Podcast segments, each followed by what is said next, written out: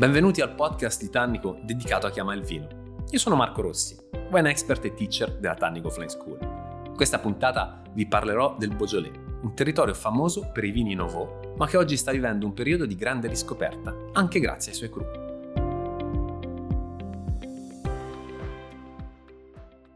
Negli ultimi anni si parla tantissimo di Beaujolais. È diventata una delle zone di produzione del vino più importanti al mondo almeno per quanto riguarda la, la sua fama. Una fama che negli anni Ottanta era stata incentrata quasi esclusivamente sul Beaujolais Nouveau. È una sorta di Borgogna non Borgogna, possiamo definirla in questo modo. Siamo nel, nell'estremo sud, siamo in un territorio in cui già i suoli sono estremamente differenti. Abbiamo rispetto alla classica Borgogna che è caratterizzata da argilla, calcare, da marne, quindi anche fossili marini, Qui vediamo affiorare il quarzo e il granito, quindi la componente più di montagna si fa notare e anche le altitudini dei vigneti piano piano salgono. Ecco, la, il Beaujolais è stato per anni considerata la parte, diciamo, un po' più povera, meno interessante di produzione del vino.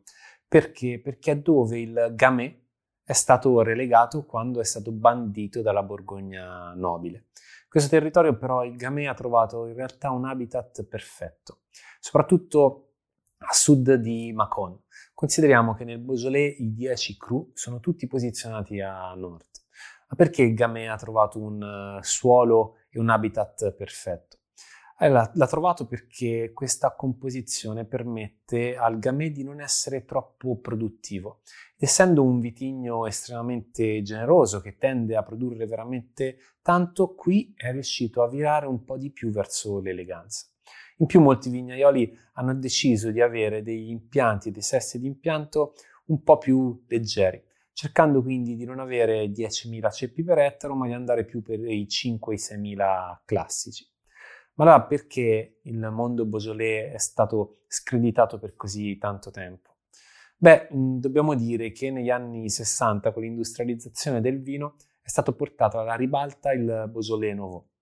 Il Beaujolais Nouveau è prodotto con uve gamay, andando ad utilizzare una tecnica di macerazione cosiddetta carbonica, che esalta ulteriormente quelle che sono delle caratteristiche innate di questo vitigno. Considerate che il gamay di suo ha grande freschezza, grande quindi acidità, mm, potrebbe anche mancare un po' di struttura di corpo a seconda del tipo di suolo in cui andiamo a lavorare. Colora estremamente tanto e ha dei profumi che tendono al fruttato e al floreale. La macerazione carbonica ha permesso di esaltare fino in fondo queste caratteristiche, andando anche grazie all'aggiunta di zucchero che è permesso in eh, Francia è andato a sviluppare dei sentori un po' più dolci anche al palato come sensazione, più un bouquet estremamente floreale, immediato. Vini quindi avvolgenti con una pseudo dolcezza ma una buona freschezza, quindi facilissimi da bere. Vini però decisamente industriali e un po' banali. Questo ha oscurato quello che era il potenziale produttivo di questa regione che in realtà è estremamente interessante. Lo è anche per l'influenza che ha non solo dalla parte più nobile della Borgogna, ma anche l'influenza del Rodano, sia da un punto di vista climatico che culturale. Dobbiamo tenere conto che la iperindustrializzazione del mondo Beaujolais ha fatto emergere dall'altro lato il movimento opposto, la cosiddetta banda di Morgon. Tanto Morgon è uno dei dieci cru riconosciuti nella subregione del Beaujolais 10 cru, come dicevamo, sono tutti verso Macon, quindi nella parte nord. 10 cru hanno caratteristiche anche molto differenti, perché è vero che Morgon tende ad esprimere vini estremamente dinamici e moderni. Fleury, ad esempio, produ- produce vini più suadenti, un po' più femminili, lo ritroviamo anche nel nome stesso. Brugly tende ad avere vini più di struttura, di corpo, un gamay che è in grado di reggere l'invecchiamento, quindi un gamay estremamente di prospettiva. Moulin Avant, che è forse uno dei cru più importanti, possiamo dire che qui il gamay quasi pinoteggia. È estremamente elegante e riprende quelle che sono le caratteristiche tipiche del Pinot Noir in Borgogna, andando a giocare anche con colori leggermente più, più scarichi. Ma dicevamo, la banda di Morgon. Dovete immaginare che negli anni 60 e 70 questa industrializzazione ha spinto alcuni produttori a rimarcare in maniera forte quella che era la tradizione del territorio. E quindi è nato questo gruppo di visionari, tra cui troviamo Marcel Lapierre, che tra l'altro è lo zio di Pacalé, lo stesso Pacalé che poi ha innovato con la tradizione il modo di fare vino in Borgogna, nella, nella Côte d'Or stessa, quindi nella zona più nobile, nella grande Borgogna. Ecco, Marcel Lapierre, insieme a altri produttori, è riuscito a cambiare un po' quello che è lo schema, insieme a Foillard, insieme a Thévenet, a, Breton, quindi ha cambiato lo schema produttivo, rinnegando l'aggiunta di zuccheri, andando a, andando a rinnegare anche la macerazione carbonica, introducendo a volte la vinificazione classica oppure una macerazione semicarbonica, che a dispetto del nome è un qualcosa di completamente naturale e prevede l'utilizzo di contenitori in legno tradizionali che permettono anche all'ossigeno di entrare all'interno del contenitore stesso durante la fermentazione. Si innesca una sorta di, di, di macerazione e di fermentazione che porterà il contenitore a essere in saturazione di CO2 ma non sarà una macerazione carbonica vera, è per questo che ha detto semicarbonica. Permetterà però al vino di essere più eh, floreale, più fruttato, più fresco e più facile da bere. Ecco, sono questi innovatori che negli anni Ottanta sono riusciti a rompere un po' lo schema del Beaujolais Nouveau, affermando il potenziale del Gamay. I grandi di Borgogna non sono rimasti comunque a guardare, tant'è che un domaine come quello di Drouin si è diretto in epoca recente verso il mondo del Beaujolais e verso il Gamay, cercando quindi di andare a prendere vigneti che gli permettessero di portare avanti un certo tipo di lavoro sviluppato esclusivamente su questo vitigno, che oggi è l'emblema stesso del Beaujolais. Di nuovo, è un Beaujolais ha un suolo difficile. Il gamay è un vitigno che tende a essere banale. Abbiamo bisogno della componente umana, suolo e vitigno per andare a fare dei vini che sono estremamente interessanti. Oggi per prontezza, per freschezza, per immediatezza, il mondo Beaujolais, nella sua massima espressione, sta incontrando i favori del pubblico. Va detto che non tutti i Beaujolais sono uguali e quindi riusciamo, anche a seconda del cru, a divertirci con espressioni leggermente differenti. Ovviamente dovete pensare comunque di ritrovarvi al calice, nonostante non siano dei nouveau, della concentrazione antocianica, quindi del bel colore, delle belle nuance che tendono sempre verso il porpora, verso il viola, una spiccatissima acidità, quindi freschezza, vini un po' più snelli, meno carichi, che giocano al naso sempre sul profumo di floreale e di frutto. Mentre se andiamo su Beaujolais più industriali, quindi un po' più massificati, che incontrano esattamente quello che è la, l'aspettativa degli anni 80, degli anni 90 di questo territorio, anche perché dobbiamo considerare che in realtà i produttori innovativi naturali sono veramente pochi in questa regione, nonostante siano diventati molto famosi.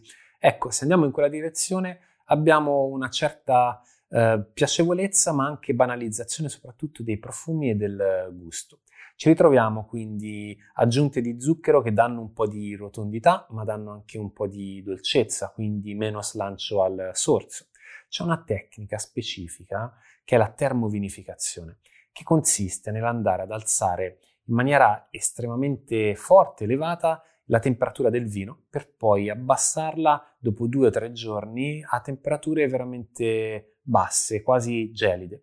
Questo permette di esaltare al massimo quelli che sono i profumi di fiore, i profumi floreali, quelli piacevoli, quelli che tendono a essere leggermente più ruffiani. Perdiamo però tantissimo in complessità, sia al naso che per quanto riguarda proprio il, il gusto. Sia nel passato che nel presente si sono opposti quindi a questa tecnica, la termovinificazione, ma anche al filtrare il vino, convinti che rubasse un po' l'anima, l'essenza del, del gamay. Quindi non di rado, se andiamo sulla sponda della banda di Morgon, troveremo dei vini non filtrati, con lieve macerazione carbonica. Dall'altro lato invece troveremo vini molto puliti, floreali, un po' ruffiani e facili da bere.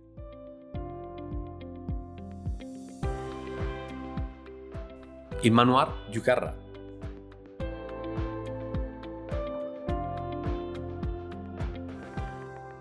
Senza dover sempre scomodare la banda di Morgon, abbiamo un'azienda che incarna alla perfezione la tradizione del Beaujolais in chiave anche contemporanea e moderna, che è il Manoir du Carrat.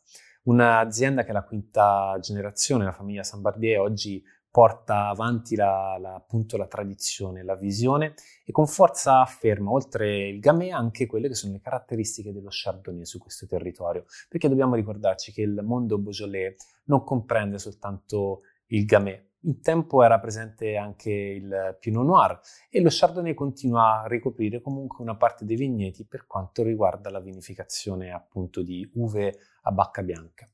Eh, Le Bourdonnais, che è uno del, dei vini del, dell'azienda, ottenuto dal Cru Moulin Avant, rappresenta alla perfezione quello che è il potenziale di questo territorio, non soltanto del Cru, ma proprio l'idea stessa ovvero un vino che viene fatto in maniera semplice, diretta, senza grande tecnologia, con grande attenzione al lavoro in vigna. Andando a lavorare su più cru, hanno la possibilità di capire fino in fondo quella che è l'anima stessa del Beaujolais. Con il cru di Moulin Avant riescono però a tirar fuori proprio le caratteristiche classiche del Beaujolais. È vero che questo è un cru che di solito pinoteggia, che riguarda e strizza l'occhio un po' alla grande Borgogna, ma in questo caso l'essenza che loro portano nel calice è proprio quella del gamay puro. Quindi grande capacità di colorare al calice, queste nuance un po' porpora, un po' violacee, con grande massa, buona freschezza, però il vino è quasi carnoso al palato, quasi masticabile. Quindi il gamay ha un'espressione che non è mai banale, un gamay quasi da abbinamento. E il modo in cui il Manoir du Carrat riesce effettivamente a portare la tradizione in epoca contemporanea è degno di nota, perché lo fa senza dover fare grandi clamori, lo fa in silenzio, rimboccandosi le maniche e lavorando seriamente sia la terra che l'uva.